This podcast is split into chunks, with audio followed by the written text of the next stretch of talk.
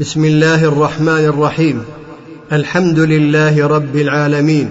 وصلى الله وسلم على نبينا محمد وعلى آله وصحبه أجمعين. ثلاثة أسئلة.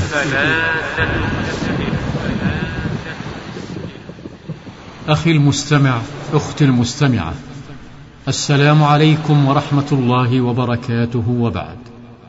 فقد ثبت في الأحاديث الصحيحة عن رسولنا صلى الله عليه وسلم أن العبد حين يوضع في قبره فإنه يمتحن.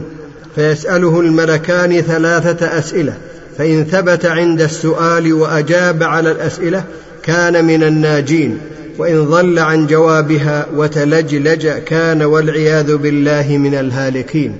فما هي هذه الأسئلة الثلاثة؟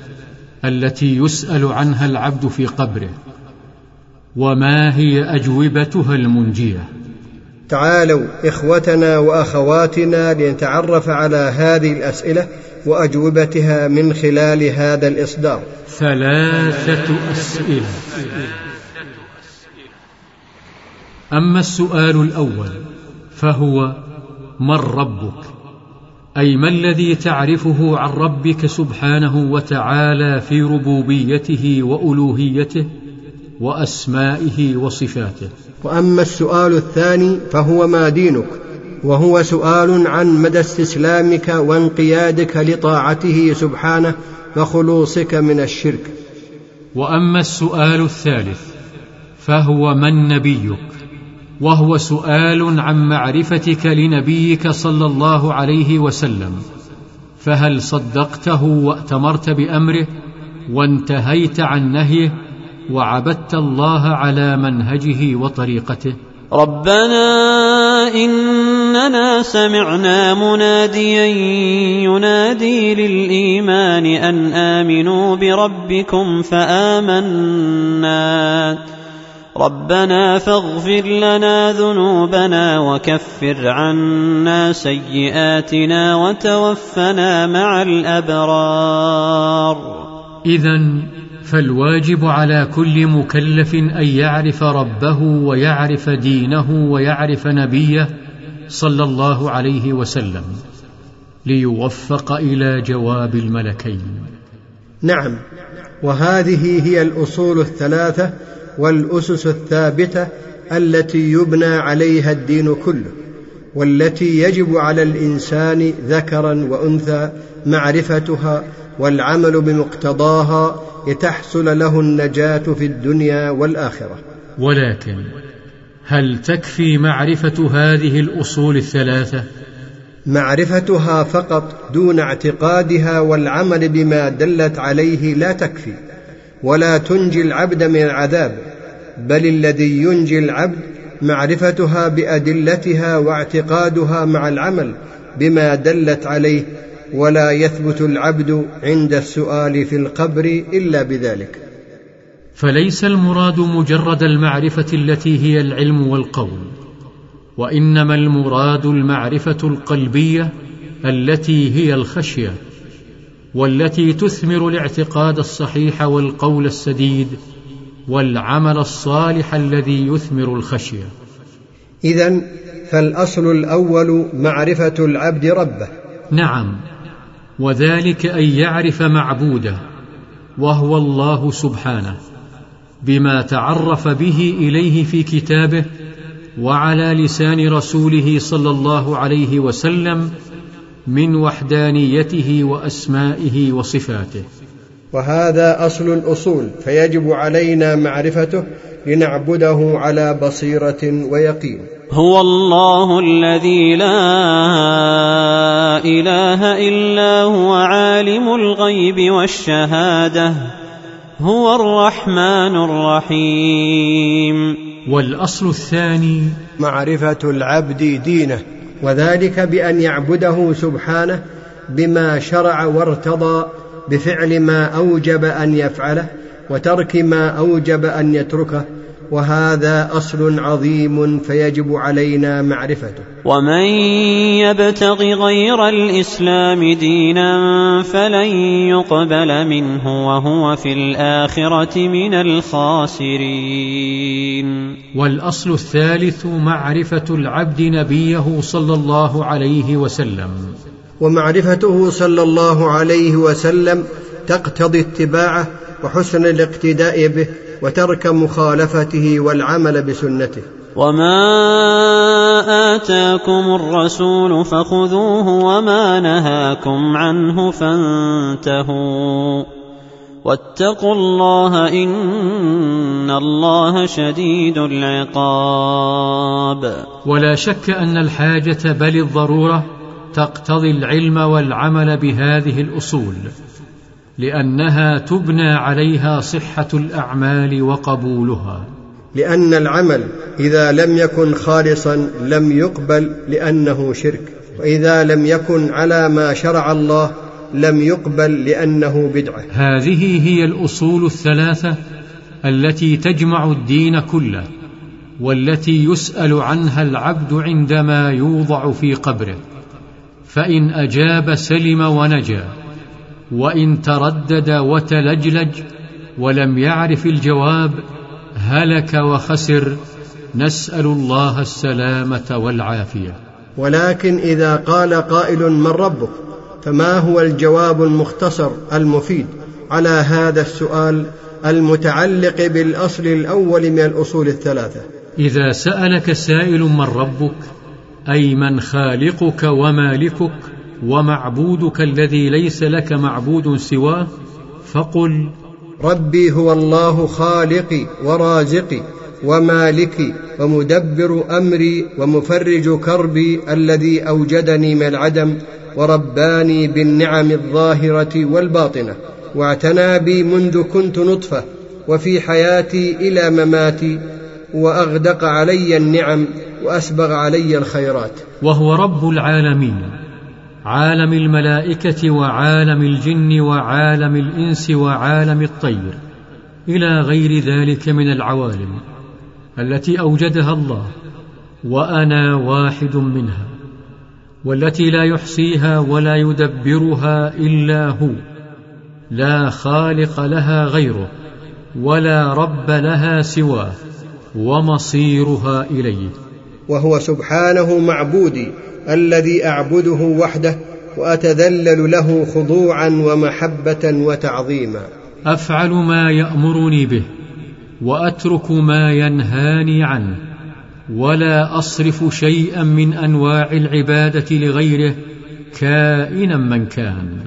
ليس لي معبود سواه هو سبحانه المتفرد بالخلق والرزق والتدبير. وهو وحده المستحق بأن يعبد وحده دون سواه.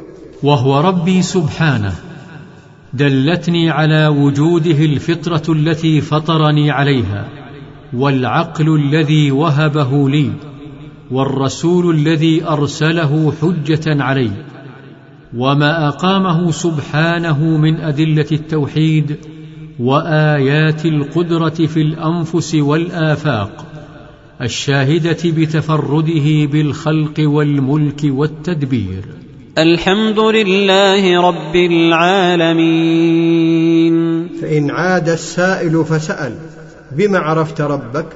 ما هي الأدلة التي عرفت بها خالقك ومالكك ومعبودك الذي تفرده بالعبادة؟ فقل عرفته بآياته ومخلوقاته أي بعلاماته ودلائله التي نصبها دلالة على علمه وحكمته وقوته وعلى وحدانيته وتفرده بالربوبية والألوهية والتي بها يعرفه العباد. وعرفته كذلك بمخلوقاته العظيمة الباهرة التي أوجدها بعد العدم وجعلها دالة عليه بما فيها من بديع الصنعة وإحكام الخلق وحسن التدبير.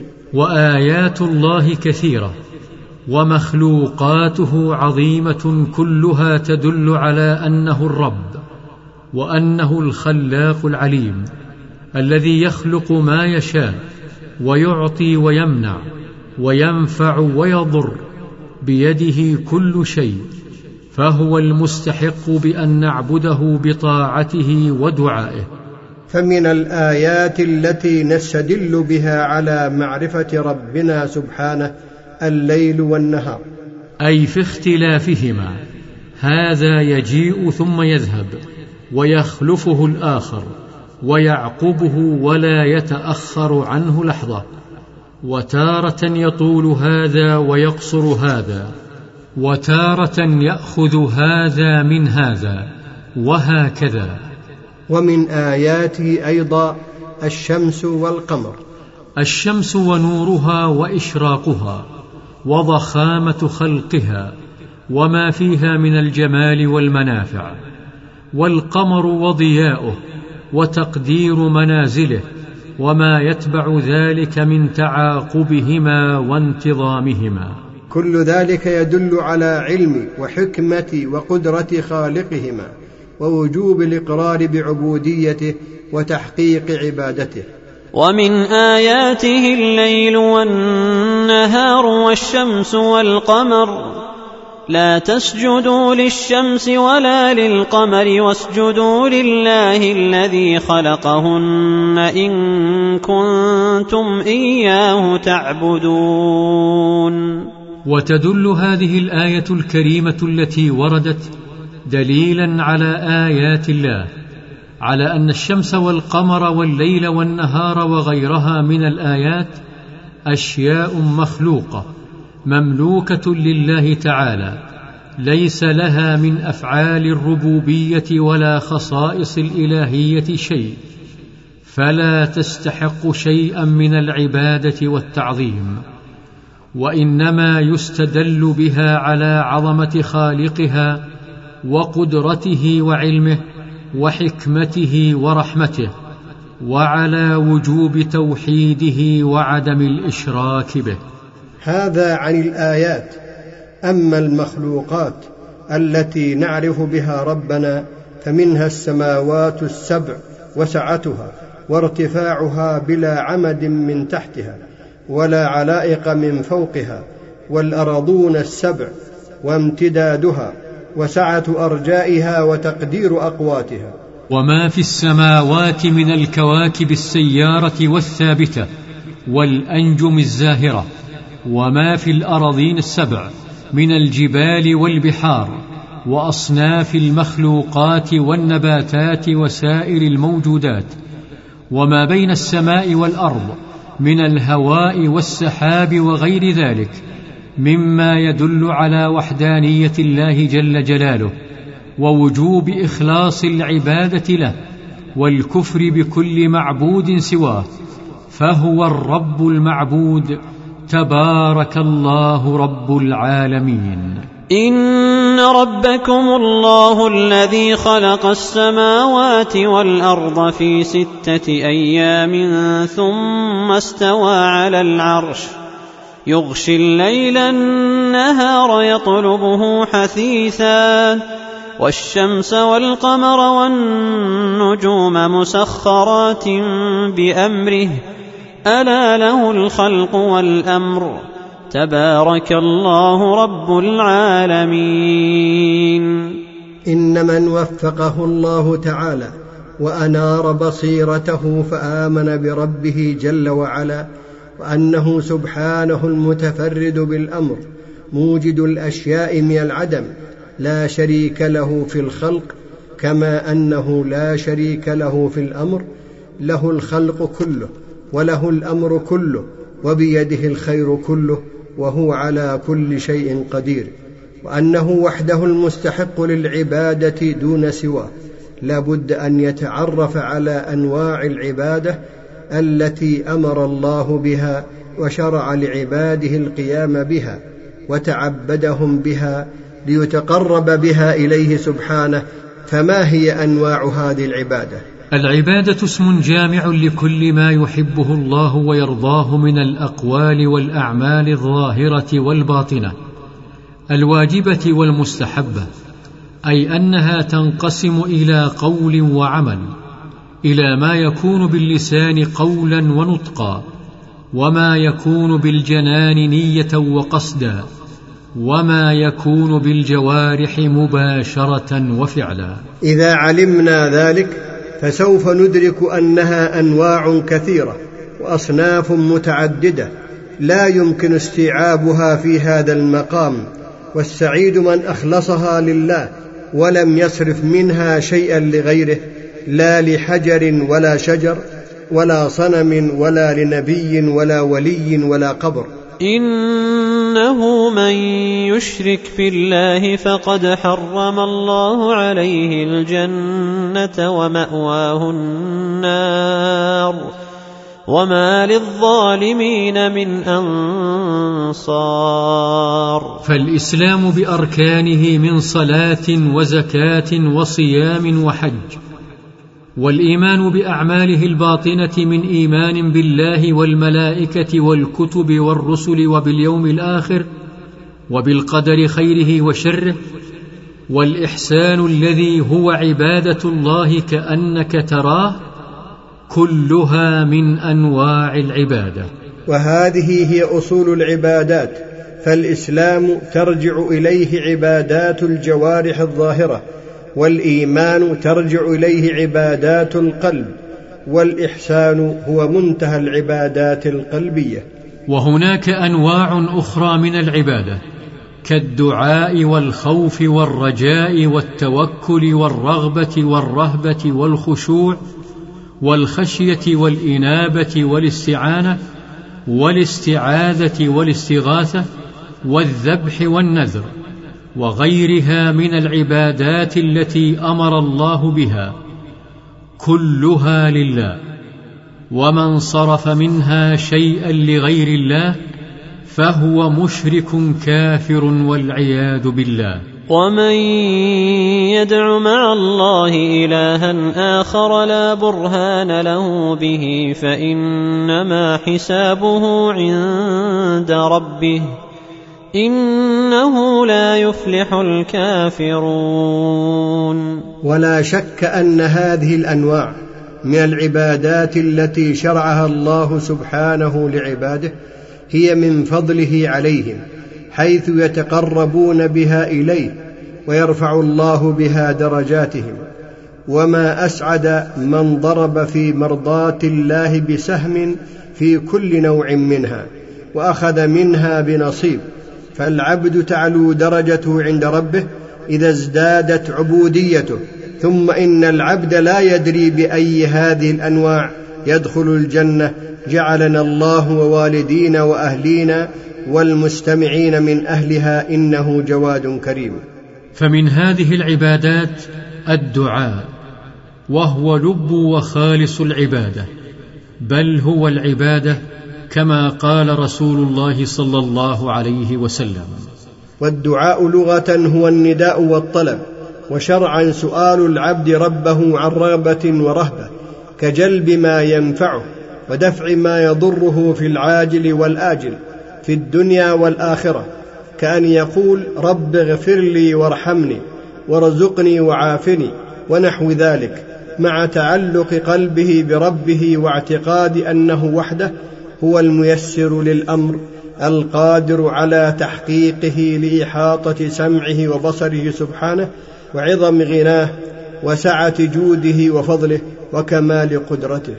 أما والعياذ بالله من جعل لله ندا يدعوه بما لا يقدر عليه إلا الله سواء أكان ملكا مقربا أو نبيا مرسلا أو عبدا صالحا أو غيرهم فقد وقع في الشرك الأكبر الذي لا ينفع معه عمل صالح ولو كان صاحبه من أعبد الناس. ولا ريب أن ذلك مما يوجب شدة الخوف من الشرك حيث إنه يحبط العمل ويوجب الخلود في النار. وقال ربكم ادعوني أستجب لكم إن الذين يستكبرون عن عبادتي سيدخلون جهنم داخرين. والملاحظ أن أكثر أنواع الشرك وقوعا بين الخلق يكون في الدعاء حيث يستغاث بالموتى وتطلب منهم الحوائج ويتوسط بهم عند الله مع أن العلماء اتفقوا على أن من جعل بينه وبين الله وسائط يدعوهم ويتوكل عليهم ويسألهم فقد كفر. نسأل الله السلامة والعافية والعون على إخلاص العبادة له وأن يهدي ضال المسلمين إنه جواد كريم. ولهذا ينبغي على كل مسلم أن يتنبه لهذا الأمر وأن يهتدي بكتاب ربه عز وجل وبسنة نبيه صلى الله عليه وسلم وبما بينه علماء الأمة الناصحون الصادقون وأن يحذر من التقليد والانسياق وراء أصحاب الأهواء والضلال ليجنب نفسه الوقوع فيما يغضب الله تعالى وما يؤدي إلى هلاكه والعياذ بالله. أما من دعا حيا فقال مثلا يا فلان ساعدني على حمل هذا أو يا فلان أحضر لي هذا. ونحو ذلك فهذا لا يعد داخلا في الشرك لأنه يستعين بأخيه على فعل شيء يقدر عليه. لكن لو خاطب بهذا غائبا أو ميتا فإنه مشرك لأن الميت أو الغائب لا يمكن أن يقوم بمثل هذا. فدعاؤه إياه يدل على أنه يعتقد أن له تصرفا في الكون فيكون بذلك مشركا والعياذ بالله. وهناك نوع آخر من أنواع العبادة وهو الخوف. والخوف هو الذعر والفزع وهو انفعال يحصل بتوقع ما فيه هلاك أو ضرر أو أذى وهو أنواع. خوف طبيعي كخوف الإنسان من السبع أو العدو أو الغرق ونحو ذلك. فهذا الخوف لا يلام عليه الإنسان. قال تعالى فأصبح في المدينة خائفا يترقب. وخوف محرم وليس شركا. وهو الخوف المقعد عن الطاعة أو الحامل على المعصية بأن يخاف من الناس في أداء واجب من واجبات الله كأن يؤخر الصلاة إذا خاف أن يعاب إذا قام لأدائها أو أن يترك الأمر بالمعروف والنهي عن المنكر وهو يقدر خوفا من الناس أو أن يترك طلب العلم ونحو ذلك. وخوف السر وهو الخوف القلبي. وهو أن يخاف غير الله فيما لا يقدر عليه إلا الله كأن يخاف من صاحب قبر أن يضره إذا لم يلجأ إليه وأن يصيبه بمكروه إذا أنكر عبادته. أو أن يخاف من غائب حي أو حي حاضر في أمر لا يقدر عليه إلا الله تعالى كمن يعتقد أن بعض الناس له القدرة على التصرف في الكون مع الله جل وعلا وأن له القدرة على العطاء والمنع والانتقام فيجتمع قلبه على الخوف منه. وهذا هو الشرك الأكبر المخرج من الملة لأنه سوى غير الله تعالى بالله فيما هو من خصائص الله سبحانه. ذلك أنه خاف من المخلوق خوفه من الله القادر على كل شيء. فلا تخافوهم وخافون إن كنتم مؤمنين. فالواجب خشية الله وخوفه لأنه مصرف القلوب ومقلبها والقادر على كل شيء وهو الذي ينفع ويضر ويعطي ويمنع. فالواجب تخصيصه بالخوف وأن لا يخاف إلا هو في كل الأمور فالخوف عبادة قلبية لا يستقيم إخلاص الدين لله إلا به وصرفه لغير الله شرك أكبر نعوذ بالله من الخذلان. فلنعلم أن الاستسلام لله وتفويض الأمور إليه مما ينزع الخوف من أذى البشر أحياء وأمواتا. فإن من سلم لله واستسلم له وعلم أن ما أصابه لم يكن ليخطئه وما أخطأه لم يكن ليصيبه وعلم أنه لن يصيبه إلا ما كتب الله له لم يبق لخوف المخلوقين في قلبه موضع. فلنراقب الله في أحوالنا لكي نصبح أسعد الناس عنده فالمخلوق إذا خفته استوحشت منه وهربت منه والرب سبحانه وتعالى إذا خفته أنست به وقربت منه. ومن أنواع العبادة الرجاء وهو عبادة قلبية حقيقتها الرغبة والطمع في الحصول على شيء مرجو وهو يتضمن التذلل والخضوع وهو على قسمين. الأول طبيعي وهو أن يكون الرجاء لشيء ممن يملك ذلك الشيء. والثاني رجاء العبادة وهو أن يطمع العبد في شيء لا يملكه إلا الله جل وعلا كأن يرجو من مخلوق مغفرة ذنوبه أو شفاء مريضه أو أن يرزقه الولد أو الا يصاب بمصيبة ونحو ذلك.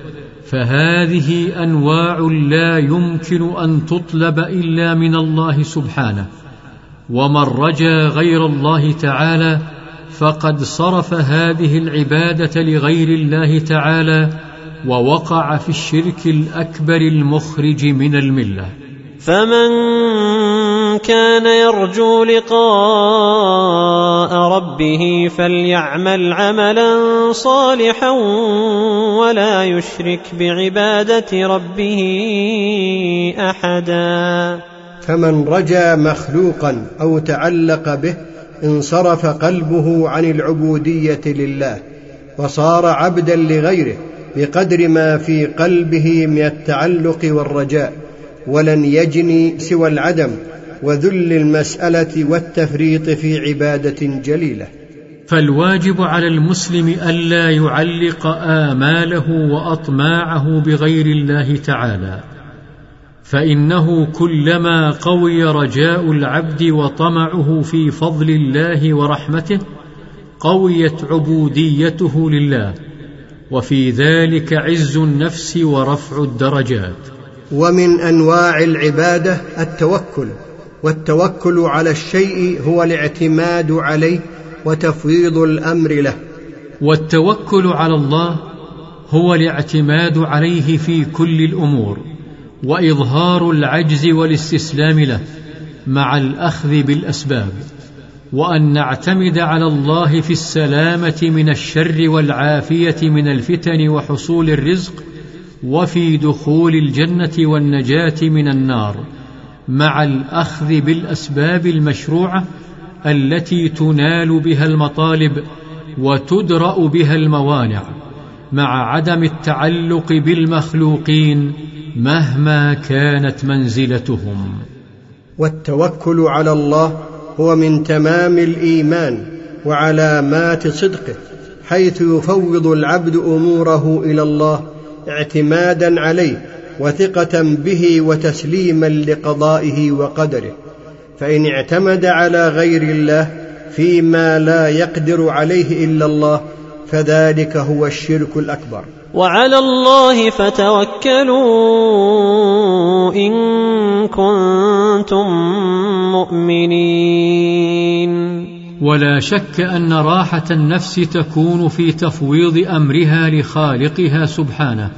وتوكلها عليه وأنه يزداد تعلقها ببارئها إذا تذكرت أنه عليم بحالها رحيم بأمرها قدير على كشف ضرها كريم يأجرها على مصيبتها ويخلف لها عوضا خيرا مما فات عنها.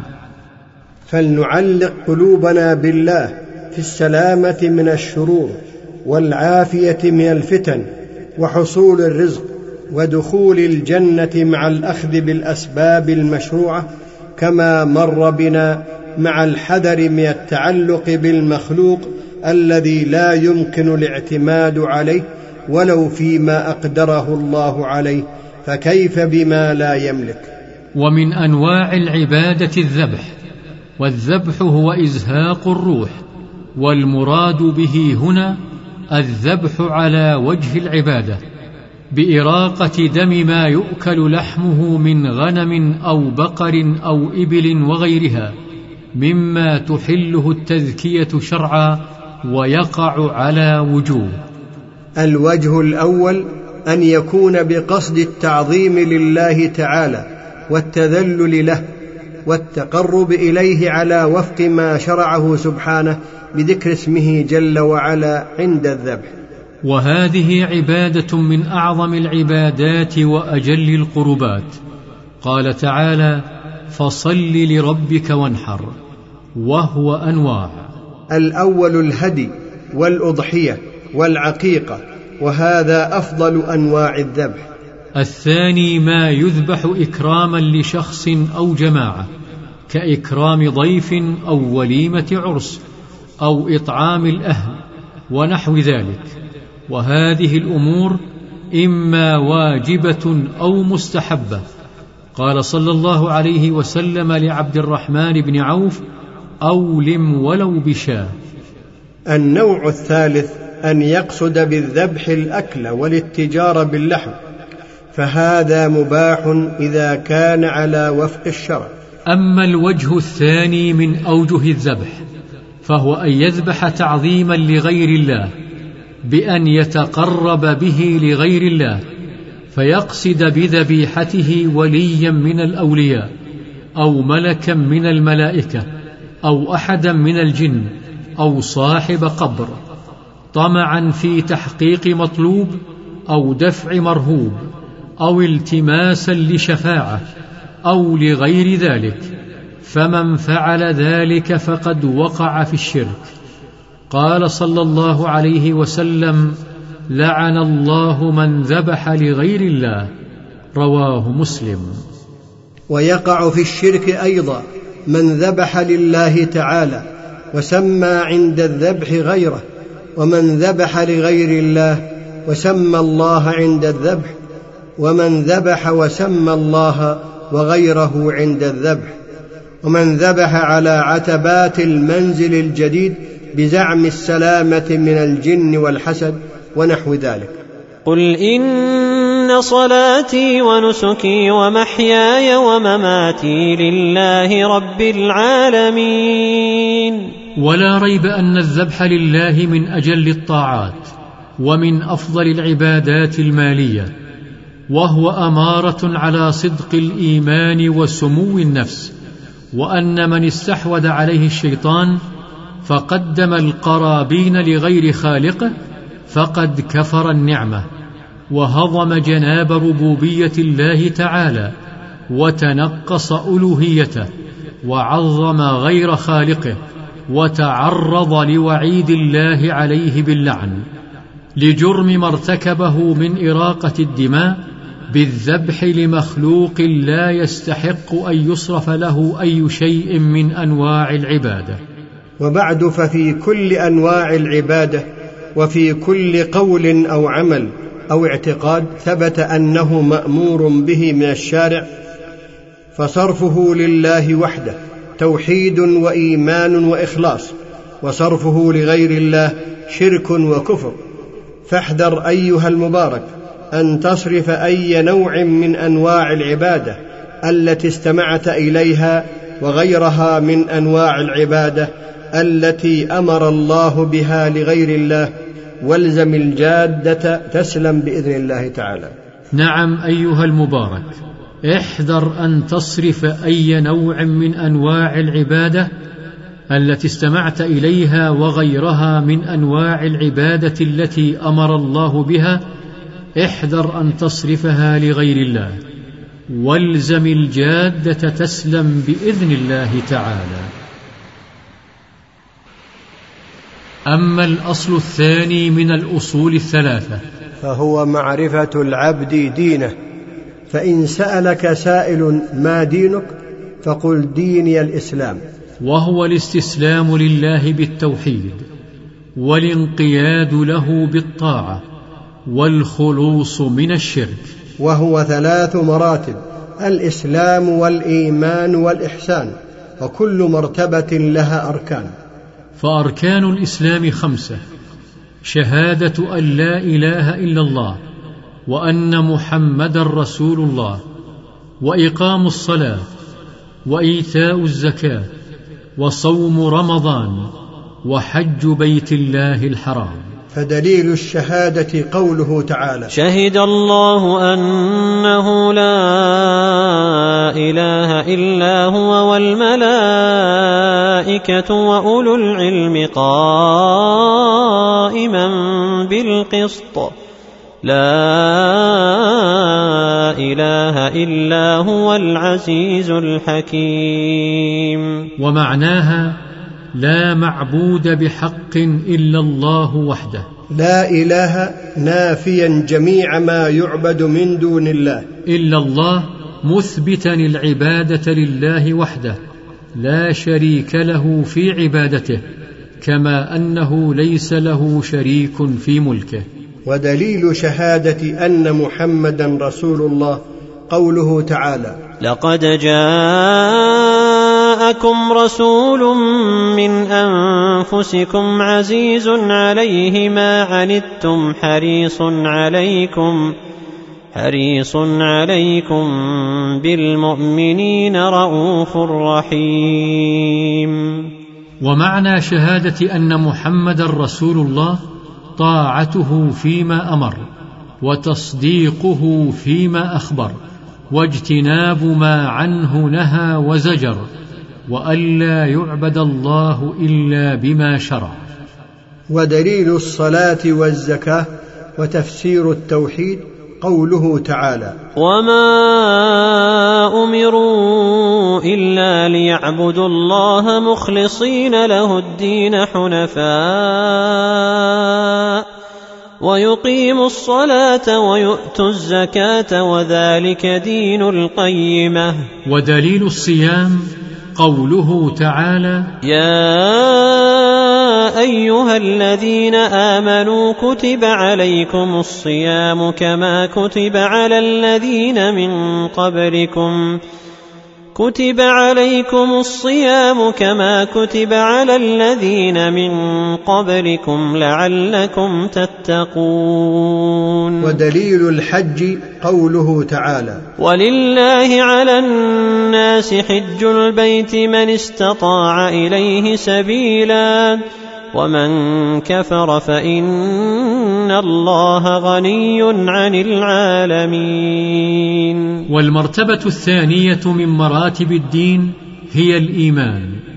والإيمان بضع وسبعون شعبة فأعلاها قول لا إله إلا الله وأدناها إماطة الأذى عن الطريق والحياء شعبة من شعب الإيمان. وأركانه ستة أن تؤمن بالله وملائكته وكتبه ورسله واليوم الآخر وبالقدر خيره وشره. والدليل على هذه الأركان الستة قوله تعالى ليس البر أن تولوا وجوهكم قبل المشرق والمغرب ولكن البر من آمن بالله واليوم الآخر والملائكة. ولكن البر من آمن بالله واليوم الآخر والملائكة والكتاب والنبيين. ودليل القدر قوله تعالى. أنا كل شيء خلقناه بقدر. اما المرتبه الثالثه من مراتب الدين فهي الاحسان. والاحسان ركن واحد وهو ان تعبد الله كانك تراه فان لم تكن تراه فانه يراك. والدليل قوله تعالى. إن الله مع الذين اتقوا والذين هم محسنون. وقوله تعالى. وتوكل على العزيز الرحيم. الذي يراك حين تقوم. وتقلبك في الساجدين. إنه هو السميع العليم. وقوله تعالى وما تكون في شان وما تتلو منه من قران ولا تعملون من عمل ولا تعملون من عمل الا كنا عليكم شهودا اذ تفيضون فيه. أما الأصل الثالث من الأصول الثلاثة فهو معرفة العبد نبيه محمدا صلى الله عليه وسلم. فإن سألك سائل من نبيك؟ فقل هو محمد بن عبد الله بن عبد المطلب بن هاشم وقريش من العرب والعرب من ذرية إسماعيل بن إبراهيم الخليل عليه وعلى نبينا أفضل الصلاة والسلام. وله من العمر ثلاث وستون سنة منها أربعون قبل النبوة وثلاث وعشرون نبيا رسولا. نبئ بإقرأ وأرسل بالمدثر وبلده مكة. بعثه الله بالنذارة عن الشرك ويدعو إلى التوحيد. والدليل قوله تعالى يا أيها المدثر قم فأنذر وربك فكبر وثيابك فطهر والرجز فاهجر ولا تمنن تستكثر ولربك فاصبر. ومعنى قم فأنذر ينذر عن الشرك ويدعو إلى التوحيد. وربك فكبر عظمه بالتوحيد وثيابك فطهر أي طهر أعمالك من الشرك والرجز فاهجر الرجز الأصنام وهجرها تركها وأهلها والبراءة منها وأهلها. أخذ على هذا عشر سنين يدعو إلى التوحيد وبعد العشر عرج به إلى السماء وفرضت عليه الصلوات الخمس وصلى في مكة ثلاث سنين وبعدها أمر بالهجرة إلى المدينة. فلما استقر في المدينة أمر ببقية شرائع الإسلام مثل الزكاة والصوم والحج والأذان والجهاد والأمر بالمعروف والنهي عن المنكر وغير ذلك من شرائع الإسلام. أخذ على هذا عشر سنين. وتوفي صلاة الله وسلامه عليه ودينه باق وهذا دينه. لا خير إلا دل الأمة عليه ولا شر إلا حذرها عنه. والخير الذي دلها عليه التوحيد وجميع ما يحبه الله ويرضاه. والشر الذي حذرها عنه الشرك وجميع ما يكرهه الله ويأباه. بعثه الله إلى الناس كافة وافترض طاعته على جميع الثقلين الجن والإنس والدليل قوله تعالى قل يا أيها الناس إني رسول الله إليكم جميعا. وكمل الله به الدين والدليل قوله تعالى اليوم أكملت لكم دينكم وأتممت عليكم نعمتي ورضيت لكم الإسلام دينا. فصلوات الله وسلامه عليه وعلى آله وصحبه أجمعين. والحمد لله رب العالمين. وبهذا نصل إلى ختام هذا الإصدار.